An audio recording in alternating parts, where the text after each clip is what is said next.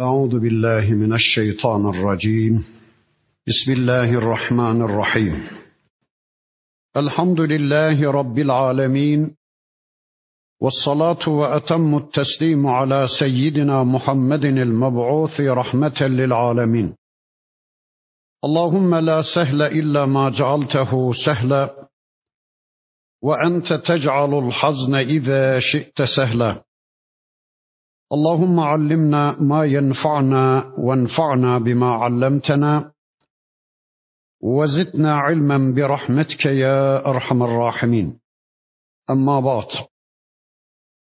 بسم الله الرحمن الرحيم. وإنه لتنزيل رب العالمين. نزل به الروح الأمين على قلبك لتكون من المنذرين.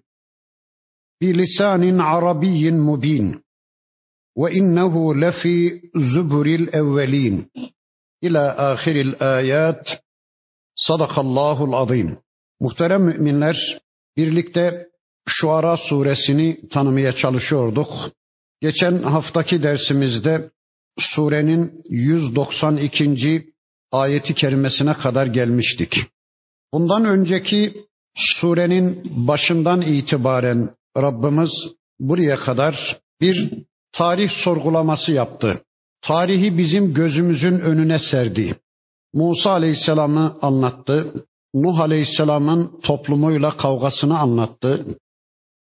Hud Aleyhisselam'ın Ad kavmiyle ilişkisini anlattı. Salih Aleyhisselam'ın toplumuyla kavgasını anlattı. Lut Aleyhisselam'ı anlattı. Şuayb Aleyhisselam'ı anlattı.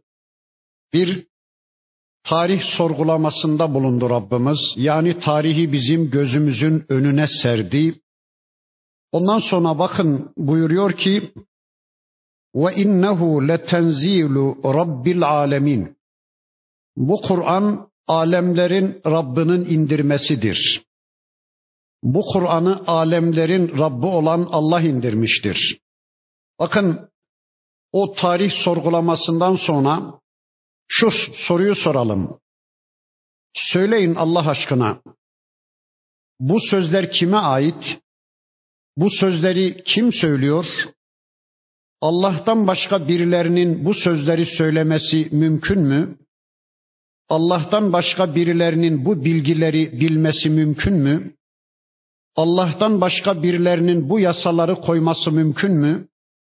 Aklı başında olan bir adam yemek yerken elini beline ya da ayaklarına değil de ağzına götürmeyi becerebilecek kadar şuuru yerinde olan bir adam ya da şuradan salındığı zaman evine gidebilecek kadar, evini bulabilecek kadar aklı başında olan bir adam kesinlikle bilir ki bu sözler Allah'a ait.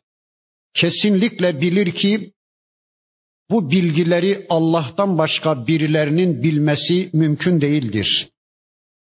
İşte bakın Rabbimiz bu bölümde buyurur ki ey kullarım şu anda ne Ağat var ortada ne Semut var ne Eyke var ne Tübba var. Şu anda sizler hayattasınız. Şu anda sizler imtihandasınız. Ben daha önce batanların batış sebebini, helak olanların helak yasasını anlattım size. Batanların içinde kurtulanların kurtuluş sebebini de anlattım. Ben bu kitabı zaten size bunun için indirdim.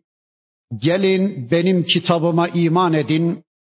Gelin benim uyarılarıma kulak verin.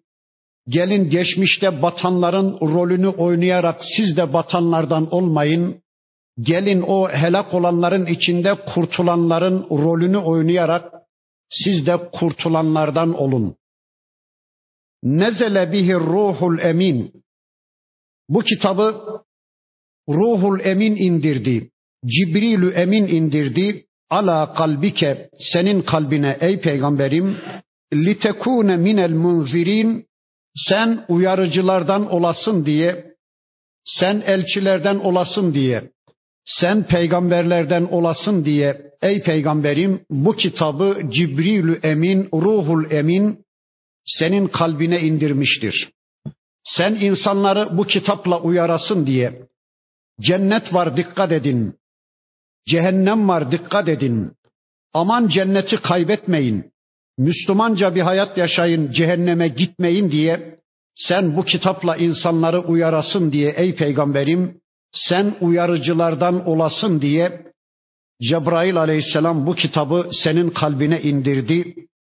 Bir lisanin arabiyyin mubin, apaçık bir Arapça dil ile, apaçık Arapça bir lisan ile. Yani bu kitap yeryüzünde insanların bilmediği, tanımadığı kuş diliyle, cin diliyle, melek diliyle değil, yeryüzünde insanların bildiği, konuştuğu, tanıdığı bir dille, Arapça bir dille apaçık bir kitap olarak indirilmiştir. Bu kitabın indiği dönemde bu kitabı herkes anladı. Bir kadın olarak Hazreti Hatice anladı, Müslüman oldu bu kitabı. Küçük yaşta bir çocuk olan Hazreti Ali anladı, Müslüman oldu. Bir köle olan Zeyd Efendimiz, Bilal Efendimiz anladı, Müslüman oldu. Orta yaşlı bir erkek olarak Hazreti Ebu Bekir anladı, Müslüman oldu. Ama bir Ebu Cehil anladı, kafir oldu. Bir Mughire anladı, kafir oldu.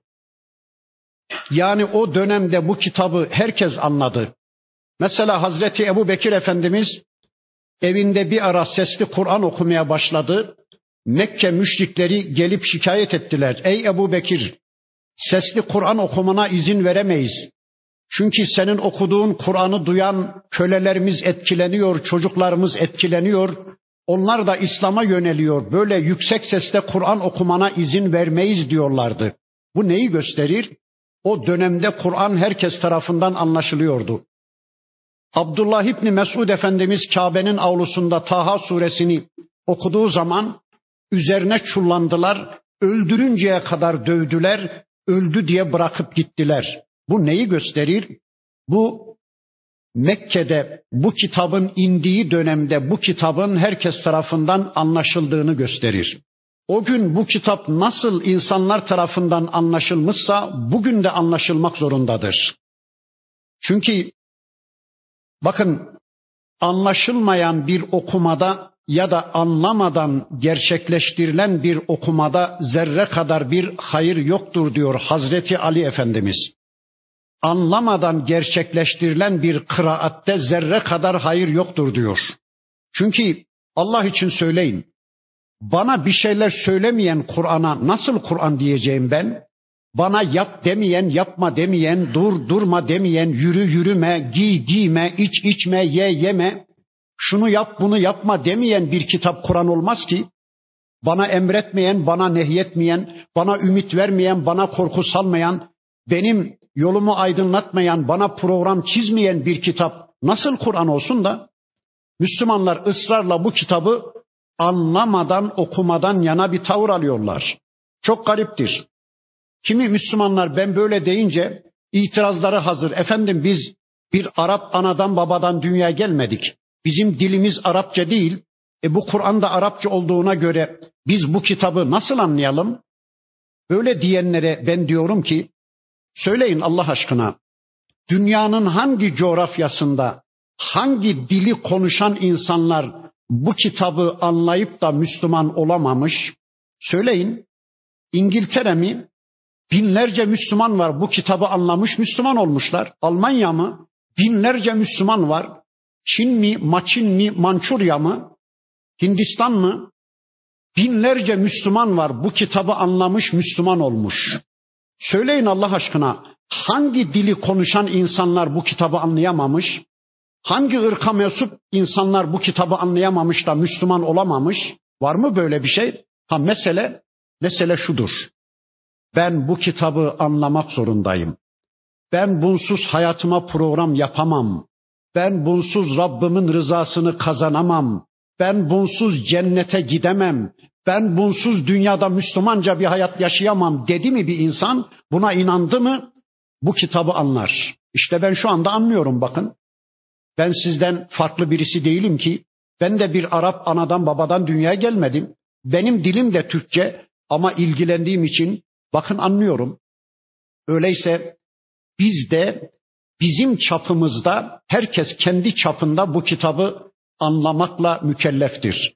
Bazen Müslümanlar bana diyorlar ki, hocam anlamadığımız bir Fatiha suresini Arapça okuyarak ya da anlamadığımız bir Zammu sureyi Arapça okuyarak namaz kılacağımıza anlayacağımız dilde Türkçe ibadet yapsak olmaz mı diyorlar.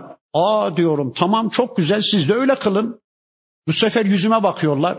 Ya hocam galiba bizimle dalga geçiyorsun. Biz ciddiyiz falan diyorlar. Ben dönüp diyorum ki yahu bunun böyle olmadığını, benim onu kabullenemeyeceğimi, ibadet dilinin Arapça olduğunu siz de biliyorsunuz. Bak ben tamam deyince siz bile kabul etmediniz. Soruyorum bu sefer. Allah Erhamur Rahimin olsun. Allah bizi bizden daha çok seven, bize bizden daha çok merhamet eden, bizim hayrımızı şerrimizi bizden daha çok düşünen bir sahip olsun. Sonra da tutsun, gücümüzün yetmeyeceği bir yükü bize yüklesin. Altından kalkamayacağımız bir sorumluluğun altına bizi koysun. Mümkün mü? Mümkün değil ya. Mesele ne? Mesele şu.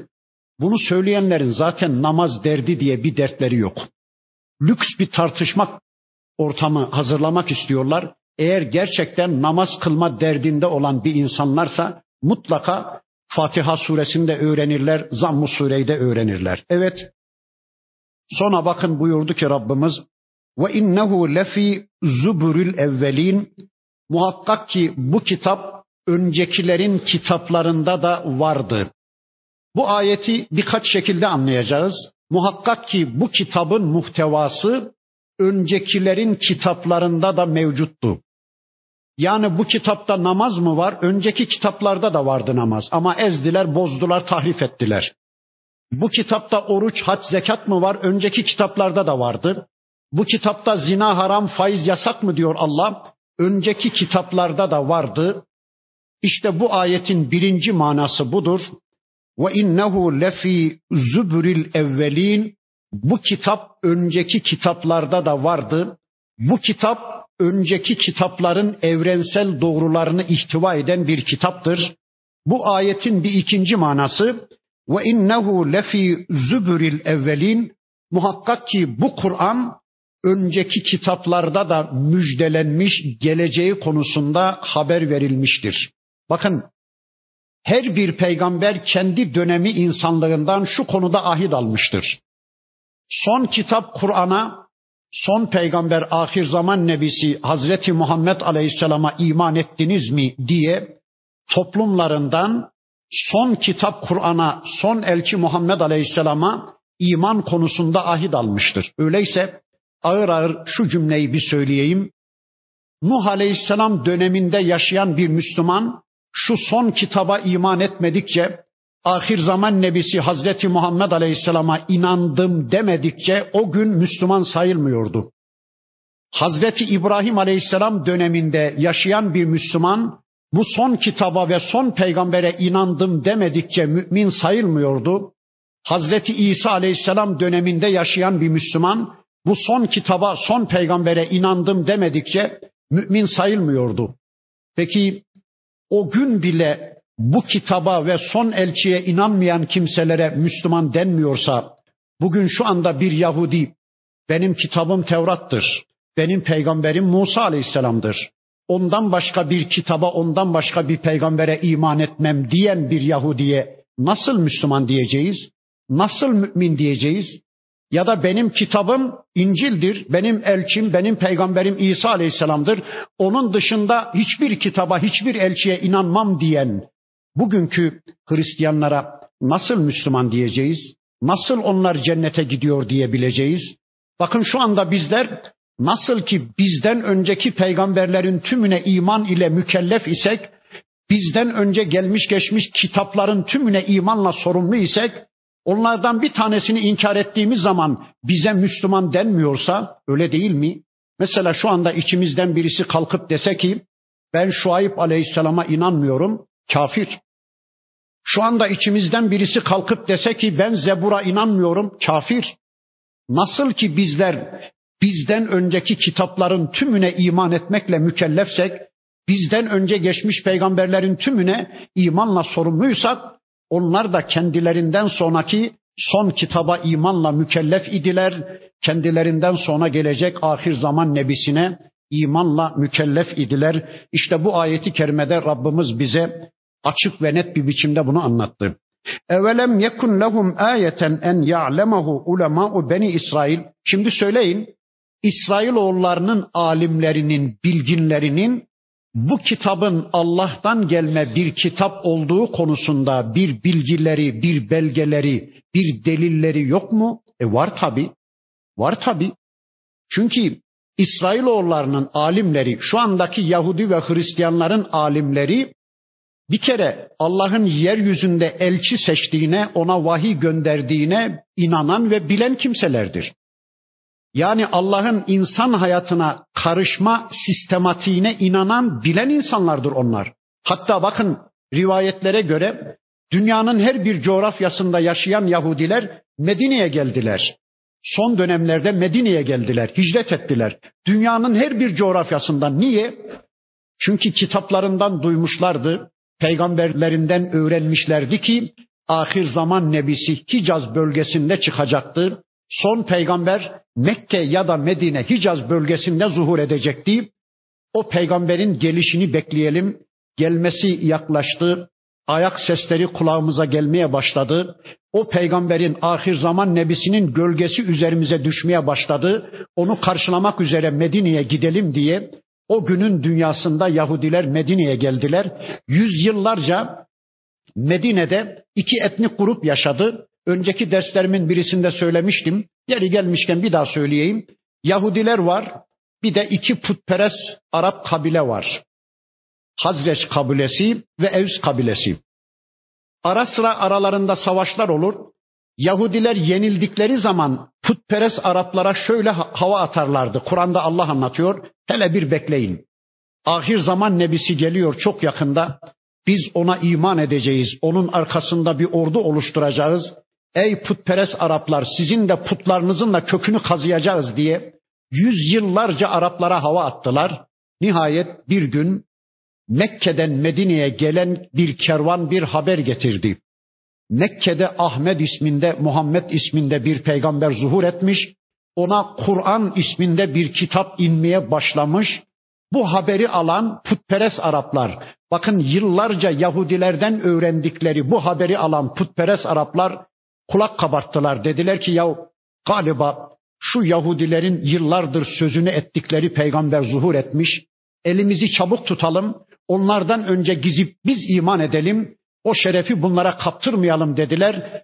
Bir heyet gönderdiler. Birinci akabe biatı peygamberimize iman ettiler. İkinci akabe biatında 75 kişi sonra hiç dinle, diyanetle ilgisi olmayan putperest Araplar Müslüman oldu. Yahudiler Müslüman olmadı. Sebep? Sebep şu. Dediler ki vallahi bu son peygamberi Allah İsrail oğullarından seçmedi. Bizim ırktan, bizim familyadan seçmedi. Ümmilerden, Araplardan seçti. Yani Allah toptancılığı bizden aldı, baş bayiliği bizden aldı. Bakın risalet işine toptancılık gözüyle bakıyormuş hainler. Baş bayilik gözüyle bakıyormuş. Allah bizi unuttu. Yıllardır bizden elçi seçiyordu. Baş bize veriyor, toptancılığı bize veriyordu. Bu işi bizden aldı, Araplara veri verdi. Biz de onun gönderdiği elçiye, son elçiye iman etmeyeceğiz deyiverdiler. Şuna bakın ya.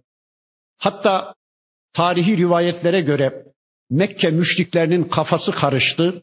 Dediler ki ya acaba bu Muhammed'in dediği doğru mu yanlış mı? Acaba gerçekten Allah yeryüzünde bir beşere vahiy gönderir mi göndermez mi? O konuda bilgisizdi onlar. Dediler ki ya hiç olmazsa gidip Medine'deki Yahudi alimleriyle bu konuyu bir istişare edelim. Din konusunda, risalet konusunda, peygamberlik konusunda bizim akıl hocalarımız onlardır. Gidip onlarla bir istişare edelim dediler. Bir heyet geldi. Medine'de Yahudi alimlerini topladılar. Dediler ki yahu Mekke'de bir insan çıktı. Adı Muhammed'dir aleyhisselam. Kendisine Cebrail'in vahiy getirdiğini söylüyor. Allah'ın elçisi olduğunu söylüyor. Böyle bir şey olur mu? Bu konuda bizim akıl hocalarımız sizlersiniz. Allah'ın böyle bir adeti var mı? Allah yeryüzünde bir elçi seçip ona vahiy indirir mi? Bakın En'am suresinde anlatıldığına göre Yahudiler dediler ki ma nezzelallahu ala beşerin min şeyin. Allah Allah. Dediler ki hayır hayır. Allah bugüne kadar yeryüzünde hiçbir beşere bir vahiy indirmemiştir. Allah yeryüzünde hiçbir beşeri elçi seçmemiştir. Allah'ın böyle bir adeti yoktur. O yalan söylüyor ona inanmayın. Şuna bakın ya. Hemen o ayetin devamında Allah diyor ki kul sor onlara bakalım ey peygamberim. Sor o hainlere ey peygamberim. Men enzelel kitabellezî câe bihi Musa. Peki madem ki Allah yeryüzünde elçi seçmezmiş, madem ki Allah yeryüzüne vahiy indirmezmiş, peki Musa'ya Tevrat'ı kim göndermiş? Sor o alçaklara bakalım ey peygamberim. Yani bakın adamlar son elçiyi reddedebilmek için, son peygamberi inkar edebilmek için kendi inanç sistemlerini reddettiler. Kendi bindikleri dalı kesmeye kalkıştılar. Kendi tarihlerini reddettiler. Kendi kitaplarını, kendi peygamberlerini reddediverdiler. Hayır dediler. Allah yeryüzünde hiçbir beşere vahiy indirmez. Ya bu nasıl şey? Madem hiçbir beşere Allah vahiy indirmez de Tevrat ne oluyor? Musa aleyhisselam ne oluyor? İncil ne oluyor? İsa aleyhisselam ne oluyor?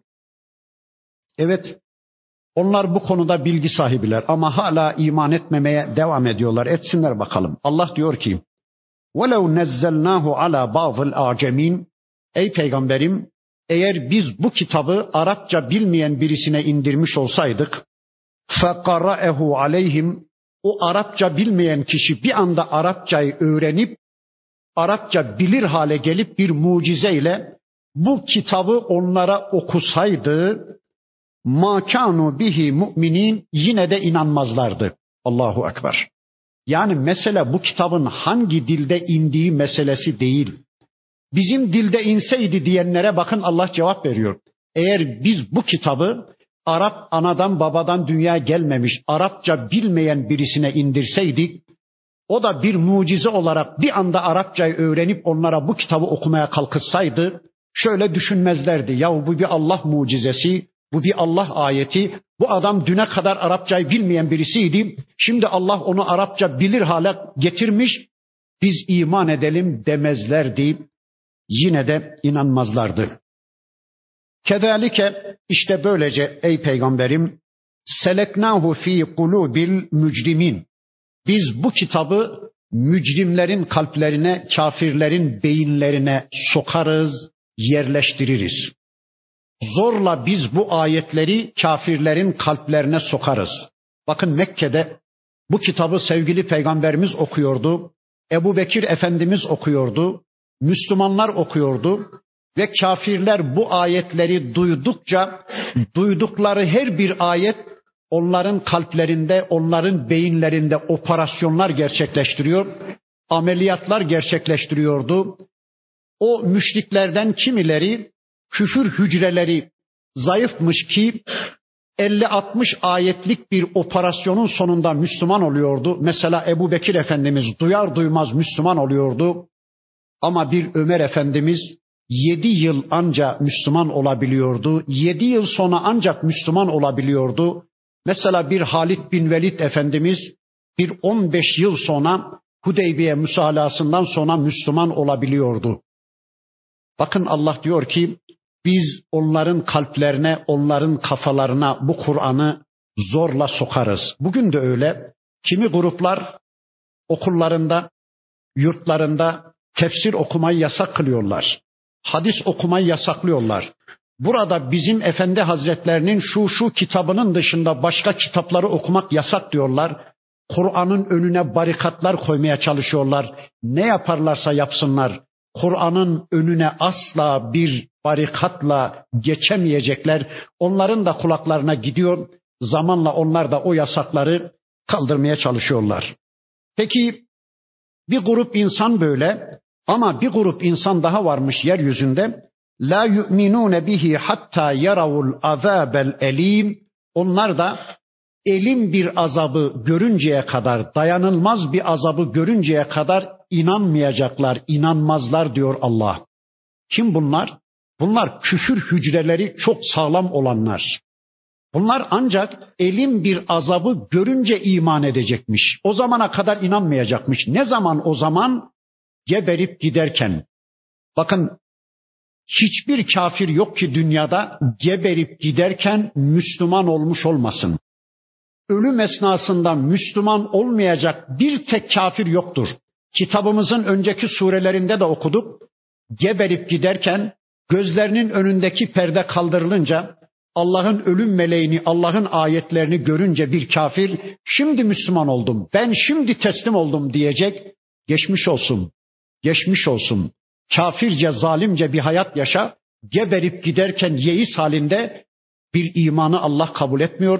Tıpkı selefleri Firavun'un denizde boğulma tehlikesiyle karşı karşıya kalınca iman ettim demesi gibi bu iman Allah katında makbul bir iman değil ya da burada anlatılan elim azaptan kasıt cehennem azabıdır. Cehennem azabını boylayınca her bir kafir iman edecek. Ya Rabbi biz dünyayı huvardaca harcamışız. Şimdi aklımız başımıza geldi. Şimdi iman ettik diyecekler. Ya Rabbi bizi ne olur dünya iki saatliğine bir daha geri çevir. Bak nasıl namaz kılacağız. Bak nasıl kitabını elimizden dilimizden düşürmeden bir hayat yaşayacağız. Bak nasıl elçini adım adım izleyeceğiz. Ya Rabbi ne olur bizi dünya bir daha geri çevir diyecekler. O zaman Müslüman olacaklar. O zaman pişman olacaklar ama o sözlerinin onlara zerre kadar bir faydası olmayacak. Feyetiyehum bagteten ve hum la yeş'urun. Hiç haberleri yokken ansızın ölüm ya da kıyamet onların beyinlerinde patlayacak. Bakın şöyle diyecekler. Feyekulu hel nahnu munzarun. Bize bir ek süre tanınır mı? Bakın diyorlar ki ya Rabbi şu ölüm ani geldi. Hiç beklemediğimiz bir anda geldi. Bize bize biraz ek süre versen olmaz mı ya Rabbi?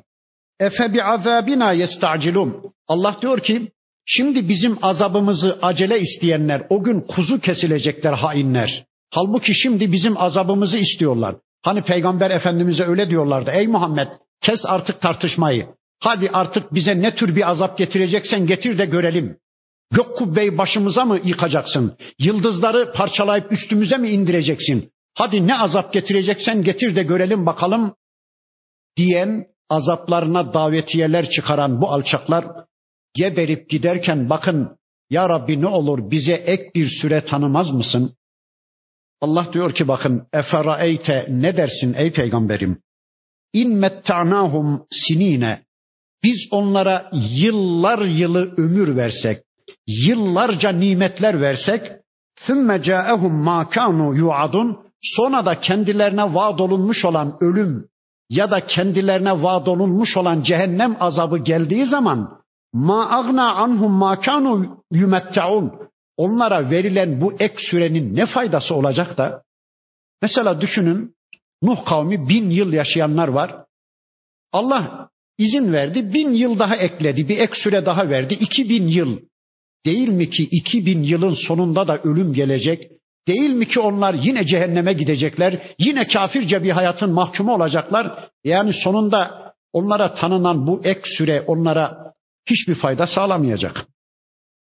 وَمَا أَهْلَكْنَا مِنْ قَرْيَةٍ إِلَّا لَهَا مُنْذِرُونَ ذِكْرًا وَمَا كُنَّا ظَالِمِينَ Biz hiçbir kariyeyi, hiçbir köyü, hiçbir kasabayı, hiçbir yerleşim birimini, hiçbir ülkeyi helak etmedik o ülkeye zikra yapan, bizi hatırlatan, bize kulluğu anlatan, bizim ayetlerimizi hatırlatan uyarıcılar göndermedikçe, elçiler göndermedikçe. Bakın bu Allah'ın yeryüzünde değişmeyen bir yasasıdır. Allah bir köye, bir kasabaya, bir şehre, bir ülkeye önce uyarıcılar gönderir, peygamberler gönderir. O peygamberler o toplumu Allah'ın ayetleriyle karşı karşıya getirir. Toplum iman etmez. Yine de acilen Allah onların defterini dürü vermez de başka muhtıralar gönderir, uyarıcılar gönderir. Ne onlar? Depremler, sel felaketleri, tsunamiler, açlıklar, kıtlıklar, geçimsizlikler, anarşiler gönderir. Niye? Rahmet tokatları bunlar, şefkat tokatları. Acaba kullarım kendi acizliklerini anlayıp, benim büyüklüğümü anlayıp bana imana yönelirler mi? Acaba tevbe edip yaşadıkları kafirce ve müşrikçe bir hayattan vazgeçip Müslümanca bir hayata koşarlar mı? Acaba işlerinde çabalayan benim elçilerime iman ederler mi diye Allah uyarıcılar gönderir, tokatlar gönderir ama bunca ayet, bunca uyarı da onları adam edememişse artık ondan sonra Allah onları helak ediyor. Ve ma kunna zalimin biz asla zalim değiliz. Biz haberdar etmeden, biz uyarmadan kesinlikle insanlara zulmetmeyiz. Peki Allah zalim değil de biz niye zalim oluyoruz? Zalim neydi? Zalim olmaması gereken yerde olan, olması gereken yerde bulunmayan kişi zalimdir. Yani bir kişi kendisini Allah'a kulluk ortamından indirgeyip nefsinin kulu kölesi, şeytanın, toplumun, adetlerin, törelerin, yasaların kulu kölesi konumuna indirgemişse işte bu zalimdir. Bir kafir kendisinin hem zalimi hem de mazlumudur. Zulmeden de kendisi, zulmedilen de kendisi. Düşünün bir kafir elini, ayağını, gözünü, kulağını cehenneme ipoteklemiş, azalarını cehenneme götürüyor ya. Kafir kendi kendinin zalimi, kendi kendinin mazlumudur. وَمَا تَنَزَّلَتْ bihi şeyatinu Bu Kur'an'ı şeytanlar indirmedi. وَمَا يَنْبَغِي لَهُمْ Onlara böyle bir şey gerekmez de, yaraşmaz da yani. وَمَا يَسْتَطِعُونَ Onlar böyle bir kitabı indirmeye güç de yetiremezler. Peki bu nereden çıktı?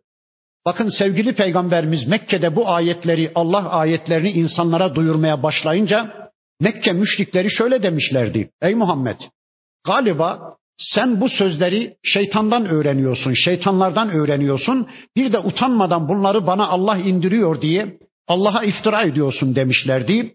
Bakın Allah diyor ki hayır hayır bu kitabı şeytanlar indirmedi. Şeytanlara yakışmaz da, yaraşmaz da, gerekmez de zaten. Neden? Çünkü bakın şeytanların bu dünyada varlık sebebi nedir? Adına saptıkları Adem şahsında Allah'a secde etmeyişleri sebebiyle sapmışlar, yoldan çıkmışlardı ya. Şeytan diyor ki bakın ya Rabbi kıyamet gününe kadar beni öldürme bana izin ver adına saptığım, sapıttığım şu Adem'den ve onun neslinden intikam alayım. İşte şeytanın bu dünyada misyonu budur, varlık sebebi budur. Yani insanları saptırmak, insanları kendi cehennemine götürmek. Peki insanları hidayet eden, insanlara cenneti cehennemi tanıtan, Allah'ı tanıtan, kulluğu tanıtan, insanları hidayete sevk etmek üzere gelmiş olan böyle bir kitabı şeytanlar niye indirsinler? Onların misyonlarına terstir bu. Bakın Allah diyor ki onlara yaraşmaz zaten bu. Bir de وَمَا يَسْتَطِعُونَ e buna zaten güçleri de yetmez. Şu bilgileri şeytanların bilmesi mümkün değil. Şu yasa, yasaları şeytanların koyması mümkün değil. İnnehum anis sem'i lema'zulun. Bir de o şeytanlar vahyi dinlemekten engellendiler. Vahyi dinleme konusunda yasaklıdır onlar. Bunu kitabımızın Cin suresi şöyle anlatıyordu. Şu Kur'an yeryüzüne inmeye başlamadan önce şeytanlar birbirlerinin omuzlarına basa basa basa basa gökyüzüne yükseliyorlar.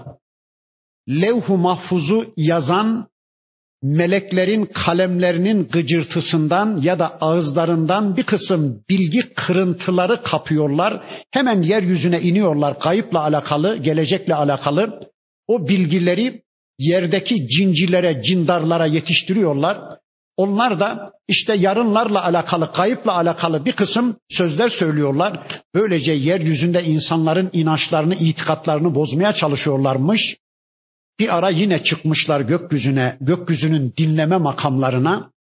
Bilgi kırıntıları kapmak için bir de bakıyorlar ki gökyüzü meleklerle tutulmuş, bekçilerle tutulmuş, şihaplarla tutulmuş, her taraf kapatılmış, onların dinleme imkanları ellerinden alınmış.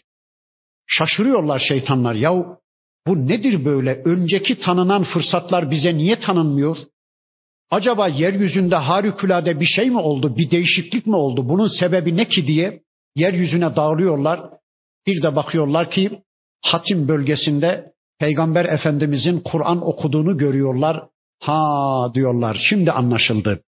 Gökyüzündeki o fevkaladeliğin sebebi demek ki ahir zaman nebisi zuhur etmiş. Ona Kur'an inmeye başlamış ve Allah vahiy ile indirdiği vahiy ile şeytan bilgilerinin, müneccimlerin sözlerinin karışmasını istemediği için Allah gökyüzündeki bize tanıdığı dinleme fırsatını artık bizden alıverdi demişler. İşte bakın Allah diyor ki onlara vahyi dinleme yasağı da konuldu. فَلَا تَدْعُوا مَعَ اللّٰهِ اِلَٰهًا آخَرًا Öyleyse ey peygamberim sakın Allah'la birlikte başka bir ilaha ibadet etme. Sakın ha hayatında Allah'la birlikte başka ilahların da etkili ve yetkili olduğunu kabul etme. Ya da ayetin bir ikinci manası fela ted'u sakın dua etme ey peygamberim ma'allahi ilahen ahara Allah'la birlikte başka birilerine dua etme. Bunaldığın, daraldığın zaman yetiş ey falan, ey filan diye Allah'tan başka birilerini asla yardıma çağırma. Bakın her surede hemen hemen aynı ayeti önemine binaen Allah bir daha bir daha tekrar ediyor. İki hafta önce de aynı ayeti okumuştuk. Şimdi bakın Allah bir daha söylüyor. Sakın ha ey peygamberim Allah'tan başkalarına dua etme. Allah'tan başkalarını yardıma çağırma. Eğer öyle yaparsan fetekune minel muazzebin kesinlikle bilesin ki sen azaba uğrayanlardan olursun, azaba çekilenlerden olursun. Allahu Ekber. Kime söyleniyor bu? Bu tehdit kime yapılıyor? Yeryüzünün en şerefli insanına, yeryüzünün en değerli bir peygamberine yapılıyor bu. Demek ki bu konuda peygamber bile olsa gözünün yaşına bakılmıyor. Bizim gözümüzün yaşına haydi haydi bakılmaz. Öyleyse ey Müslümanlar yetiş ey falan ey filan demeyin. Hatta imdat ya Resulallah yetiş ya Resulallah filan da demeyin. Peygamber Efendimizin bile bize şu anda yetişme imkanı yoktur. O maddi planda bitmiştir, o da vefat etmiştir. Yetiş ya Rab, imdat ya Rab diye hep hay olan, hep diri olan, bizi telsizsiz, telgrafsız duyabilen ve her an bizim imdadımıza koşabilen, bize icabet edebilen Allah'a dua edin. Sadece Allah'a yalvarıp yakarın. Allah'tan başkalarına asla dua etmeyin. Sonra bakın Rabbimiz sevgili peygamberimize şöyle buyurdu. Ve enzir aşiretekel akrabin. Ey peygamberim en yakın akrabalarını uyar. Uyarıya en yakın akrabalarından başla. Davete onlardan başla. Tebliğe onlardan başla. Bakın bu bir usuldür. Bir Müslüman önce kendi hanımı, kendi kocası, kendi çocukları, babası, anası, amcası, dayısı, halası, teyzesi en yakın akrabalardan başlar. Sonra merkezden dışarıya doğru daveti yayar ve taşırır. Bakın sevgili peygamberimiz Allah'tan bu emri alınca Hatice annemize dedi ki ey Hatice bir yemek hazırla. Ben akrabalarımı davet edeceğim. Bir ziyafetten sonra elçiliğimi, peygamberliğimi onlara anlatacağım, duyuracağım, açık ve tebliğde bulunacağım. Hatice annemiz şöyle demedi. Ne ne akrabaların mı? Hayır önce benim akrabalarım filan demedi. Latife olsun diye söyledim hanımlara. Böyle bir problemi inşallah çıkaran yoktur. Bir yemek hazırladı Hatice annemiz. Allah'ın Resulü amcalarını, akrabalarını çağırdı. Yemekler yendi, ikramlar yapıldı. Allah'ın Resulü ayağa kalkacak. Yemeğin sonunda kendi elçiliğini, Allah'ın birliğini anlatacak. Bu arada akrabalarının içinde iri, tombul, ateş yüzlü, kırmızı suratlı, tıknaz birisi var. Tilki mi tilki? Böyle etrafı gözetliyor. Dur bakalım bu işin arkasından bir bit yeni çıkacak ama zaten kulaklarına yavaş yavaş gelmeye başlamış. Gizli davetin yapıldığı dönem kulaklarına gelmiş. işkillenmeye başlamış. Anladınız? Peygamber Efendimizin amcası Ebu Leheb. Tilki tilki böyle bakınıyor. Dur bakalım bu işin sonunda ne var? Peygamber Efendimiz ayağa kalkıyor ve başlıyor İslam'ı anlatmaya, gerçeği ortaya koymaya hemen fırlıyor Ebu Leheb. Hayır hayır ey Muhammed, ey yeğenim bunları dinletmek, bunları duyurmak için mi çağırdın bizi? Kesinlikle bu tür konuşmana izin vermem diyor. Hemen Peygamber Efendimizin ağzından sözü çalıyor ve Peygamber Efendimizin İslam'ı tebliğ etmesine izin vermiyor. İkinci bir yemek, üçüncü bir yemek, beşinci yemek ne kadar bilmiyorum. Allah'ın Resulü sürekli akrabalarını uyarmaya çalıştı. Hangi merhalede bilmiyorum. Bir ara Safa tepesine çıktı sevgili peygamberimiz. Ya sabaha, ya sabaha. Ey Kureyş, ey Kureyş toplanın. Size söyleyeceğim çok önemli bir haberim var. Kureyş toplandı Safa tepesinde. Allah'ın Resulü birazca yüksek bir yere çıktı. Çok veciz bir hutbe okudu. Çok veciz bir konuşma yaptı. Buyurdu ki, ey kavmim, ey akrabalarım, zaten hepsi akrabasıydı peygamberimizin. Şu dağın arkasından bir ordu geliyor. Hepinizi kılıçtan geçirecek, kadınlarınızı dul, çocuklarınızı yetim bırakacak desem ne dersiniz? Hep birden dediler ki el hak sen söylüyorsan doğrudur ey Muhammed. Şu ana kadar senin ağzından bir kere yalan duymadık ki, şu ana kadar senden bir kere falso görmedik ki, sen söylüyorsan doğrudur. Kabul ediyoruz dediler. Allah'ın Resulü buyurdu ki, benim dediğim her şeyi kabul ediyor, tasdik ediyorsanız, öyleyse şunu da kabullenin ki, ben Allah'ın elçisiyim, Allah birdir. Allah'a iman edin, beni izleyin, beni takip edin, ben Allah'ın elçisiyim. Eğer bunu kabullenmezseniz az evvel sözünü ettiğim o tehlikeden çok daha büyük bir tehlike cehennem sizi bekliyor ey kavmim. Yapmayın etmeyin.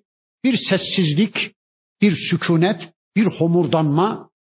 Sonra o tombul adam, o tilki adam yine devrede hemen yerden baktı ki insanlar iman edecek. Herkes imana yöneliyor. Hemen yerden bir avuç kum parçası aldı. Peygamberimizin yüzüne vurdu. Tebben leke ya Muhammed. Elin kurusun, ağzın kurusun, dilin kurusun ey Muhammed. Bunları işittirmek için mi çağırdın bizi? Bu tür konuşmana asla izin vermem dedi. Böylece çevredeki inanacak insanların iman etmesine de engel oldu hain. Sonra ne oldu? Geberip gitti. Müslümanlar.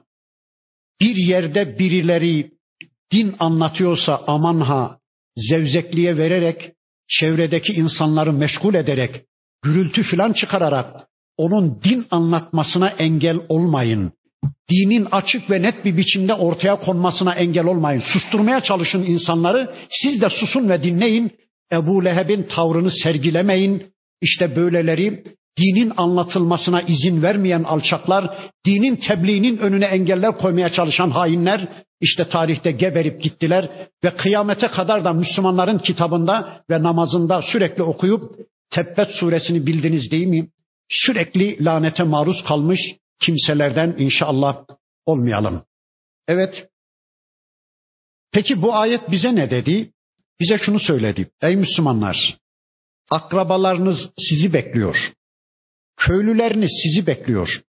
Onlar yarın şöyle derlerse ya Rabbi bizim köyümüzden imam hatip mezunları çıktı, ilahiyat mezunları çıktı. Bizim köyümüzden tefsir dinleyenler çıktı, Kur'an öğrenenler çıktı. Namazı bilenler çıktı ama köyümüze adım atmadılar. Gelmediler. Bizim kapımızı çalmadılar. Akrabamızdı ama bize namazdan, bize dinden, bize cennetten, cehennemden söz etmediler. Biz bilmiyorduk. Onlar bizi uyarmadılar. Biz onlardan hakkımızı isteriz ya Rabbi diye yarın akrabalarınız yakanızdan tuttuğu zaman ne yapacaksınız? Allah için onu bir daha düşünün ey Müslümanlar. Gidin akrabalarınıza. Gittiğiniz zaman sizi dinlemeyenler çıkabilir. İşte peygamberimiz geldiği zaman aman canım Muhammed'im, gülüm Muhammed'im ağzından bal akıyor. Biz de tam seni bekliyorduk. Ne söylersen söyle hemen kabul ediyoruz demediler. Taş atan oldu, küfreden oldu, dinlemeyen o. Ya bizi de olacak. Bir daha gideceğiz, bir daha gideceğiz. Hatta hediyemi vereceksiniz, paramı vereceksiniz. Akrabalarınızın içinden bir tek insanı Müslümanlaştırmanız, dünya ve içindekilerin tamamını Müslümanlaştırmanızla eş değerdedir. Kur'an ve sünnet böyle diyor. Aman gidin inşallah. Vahfid cenahake limen ittabake minel mu'minin. Ey peygamberim sana iman edenlere rahmet ve şefkat kanatlarını geri ver. Fe in asavke sana isyan edenler çıkarsa fekul inni beri'un mimma ta'malun ben sizin amellerinizden ben sizin küfür ve şirklerinizden beriyim, uzağım deyiver ey peygamberim. Ve tevekkel alel azizir rahimi. Bu işi yaparken akrabalarına giderken ey peygamberim ve ey Müslüman sadece Allah adına git. Akraban bu işe layık mı değil mi onu hesaba katma. Ya bu adam hainin teki. Bu adam zalimin teki. Yani ayağına gitmeye değmez filan deme. O bu işe layık mı değil mi oradan bakma meseleye. Bu işe Rabbim layık ya. Rabbim benden bunu istiyor. Ben Allah rızası için gidiyorum de. Allah'a aziz ve rahim olan Allah'a tevekkül et. Ellezî yarâke hîne tekumu. Sen ayağa kalktığın zaman, sen kıyama kalktığın zaman, sen doğrulduğun zaman, sen İslam'ı doğrultmaya çalıştığın zaman, sen akrabalarını uyarmaya gittiğin zaman o Allah seni görüyor ey peygamberim. Korkma boşuna gitmedi o eylemin. Bir adım mı attın yazıldı sevap. Bir harf bir cümle mi kurdun yazıldı ey peygamberim. Karşıdaki ister dinlesin ister dinlemesin yazıldı o.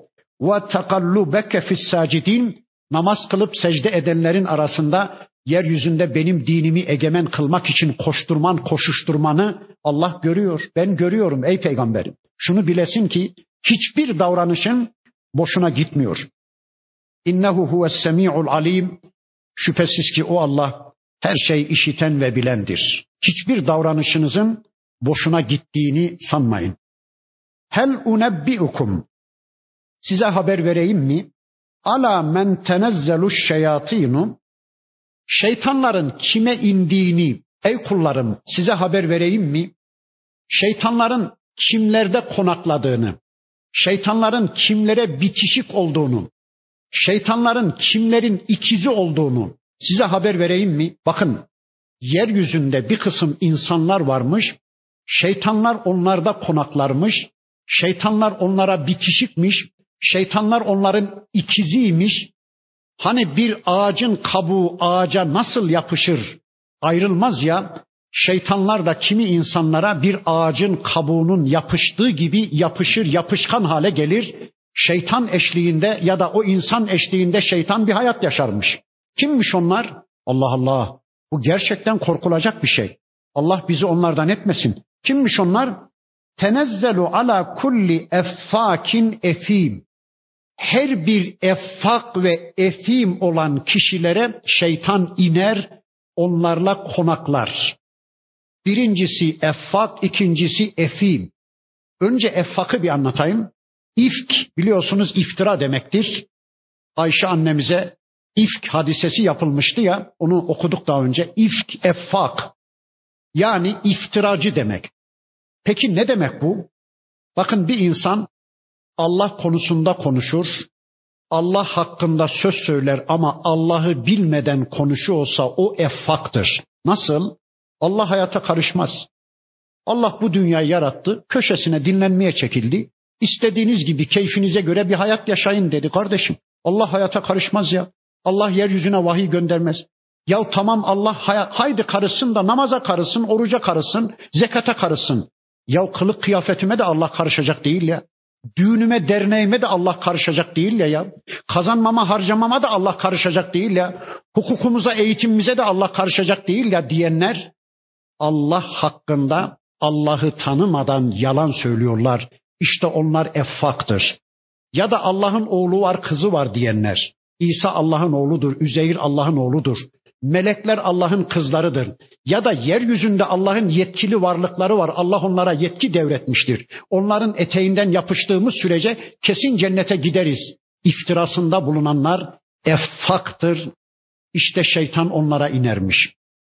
Kitap konusunda konuşan ama kitabı tanımadan konuşanlar effaktır. Nasıl? Ya işte bu kitap mübarek gecelerde teberrüken birkaç sayfa okuruz. Ölülerimizin ruhlarına bağışlarız. Hepsi bu. Ya da işte hocaları getiririz evimizde bir hatim indiririz. Bir mevlüt okuturuz. Ya da işte bu kitabı kızımızın çeyizine koruz. Ya da işlemeli bezlerle evimizin en güzel duvarlarına asarız. E başka yani bu kitap nerede kullanılacak efendim? İşte kitabın fonksiyonu bu hayatımızda. Kitabı tanımadan kitap hakkında konuşanlar effaktır. Şeytanın bitişiğidir. Şeytanın ekizidir unutmayın. Peygamber hakkında konuşan ama peygamberi tanımadan konuşanlar. Efendim Muhammed Aleyhisselam sağ olsun şu kitabı bize ulaştırıverdi. Bir posta memuruydu. Onun dışında onun sünneti, onun sözleri, onun uygulamaları bizi bağlamaz. Zaten onun sözleri bize kadar ulaşırken bir yığın yalan yanlış karışmış. Onlara güvenilmez. Peygamberin bizim hayatımızda başka bir misyonu yoktur diyenler effaktır. yalan söylüyor, iftira ediyor Allah'ın elçisine. Din hakkında konuşanlar, kılık kıyafet hakkında konuşanlar, namaz hakkında, oruç hakkında konuşanlar, kazanma harcama hakkında konuşanlar, hukuk eğitim hakkında konuşanlar, dini bilmeden konuşanların tamamı effaktır, iftiracıdır, yalancıdır. İşte şeytanlar bir onlara inermiş, bir de efim olanlara, vebal yüklenenlere, günah yüklenenlere. Hani kardeşim bunu yapmayan mı kaldı ya? Bu günahsa hem hu boynuma hem hu boynuma. Yapın bunu bu günah değil diye kendi veballerini yüklendikleri gibi çocuklarının vebalini, hanımlarının vebalini, akrabalarının vebalini, din duyurmaya çalıştığı insanların vebalini hikayeler anlatarak, onları uçtu kaçtı hikayeleriyle oyalayarak onların veballerini yüklenenler Allah korusun şeytanlar onlara inermiş, onlara bitişik bir hayat yaşarlarmış. Ya Rabbi bilmediğimiz konuda konuşmaktan bizi koru. Effak olmaktan bizi koru. Allah hakkında, kitap hakkında, peygamber hakkında, din hakkında, hayatı ilgilendiren konular hakkında dini bilmeden, İslam'ı bilmeden konuşturma ya Rabbi. Susanlardan eyle ya Rabbi. Yulkûne sem'a onlar şeytanlara kulak verirler. Ve ekferuhum kâzibûn birçoğu da zaten yalancıdır onların. Ve şuara'u şairlere gelince bakın bu surenin adı Şuara suresi. Şuara kelimesi surenin işte son ayetinde gündeme getirilen şuara kelimesinden alınmış. Şuara şairler demek. Şair kelimesinin Arapça çoğulu şuara demek. Şairlere gelince yettebi'uhumul gavun. Azgınlar onların peşine düşer. Sapıklar o şairleri izler. Sapıklar o şairlerin peşine düşer. Allah Allah. Kim bu şairler? Bakın bir dönem şairler vardı. Tanrılığa soyunmuş insanlardı bunlar. Yalancı peygamber gibi toplumu şuurlandırmaya, toplumu etkilemeye çalışan kimselerdi. Yani sanki Allah makamında, peygamber makamında topluma bir şeyler söylerlerdi. O dönemde insanlar her bir şairin bir cinni olduğuna inanırdı. Yoksa böyle peş peşe seciyeli, kafiyeli sözleri nasıl söylesin? O tumturaklı sözleriyle insanlar zannederlerdi ki her bir şairin bir cinni vardı. Topluma yön verenler onlardı. Bakın ben kendi sözlerimi bırakayım da Allah'ın anlatımına kulak verelim. Elem tera görmüyor musun ey peygamberim? Ennehum fi kulli vadin yehimun. Onlar her bir vadide ayakları yerden kesilmiş hayal aleminde geziyorlar. Yani sözleri uygulanacak şeyler değil. Mesela aşıklar kime aşık oldukları belli değil. Birine aşık ama kime aşık oldukları belli değil. Konuları içkidir, kadındır, aşktır.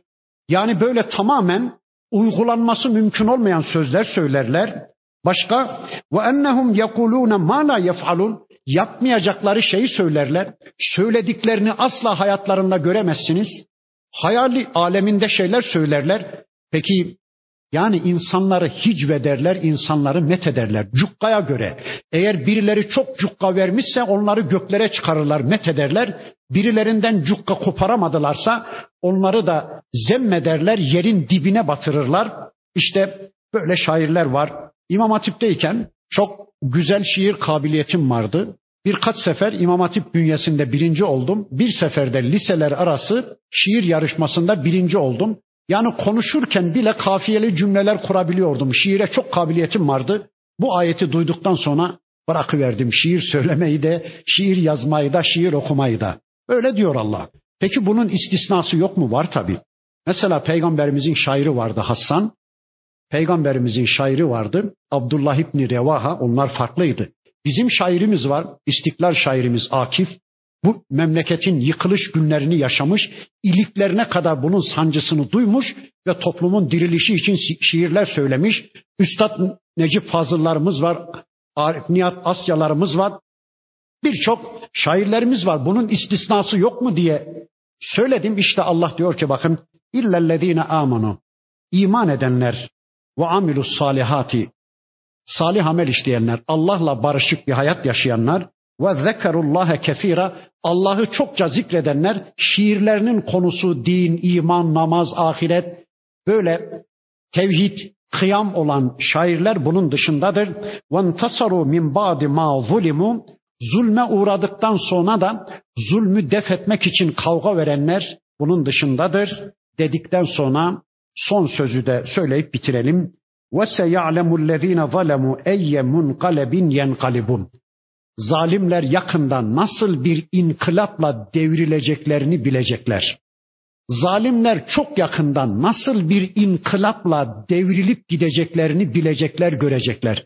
İnşallah onun şöyle ucu göründü gibi bir tek duam var, bir tek endişem var.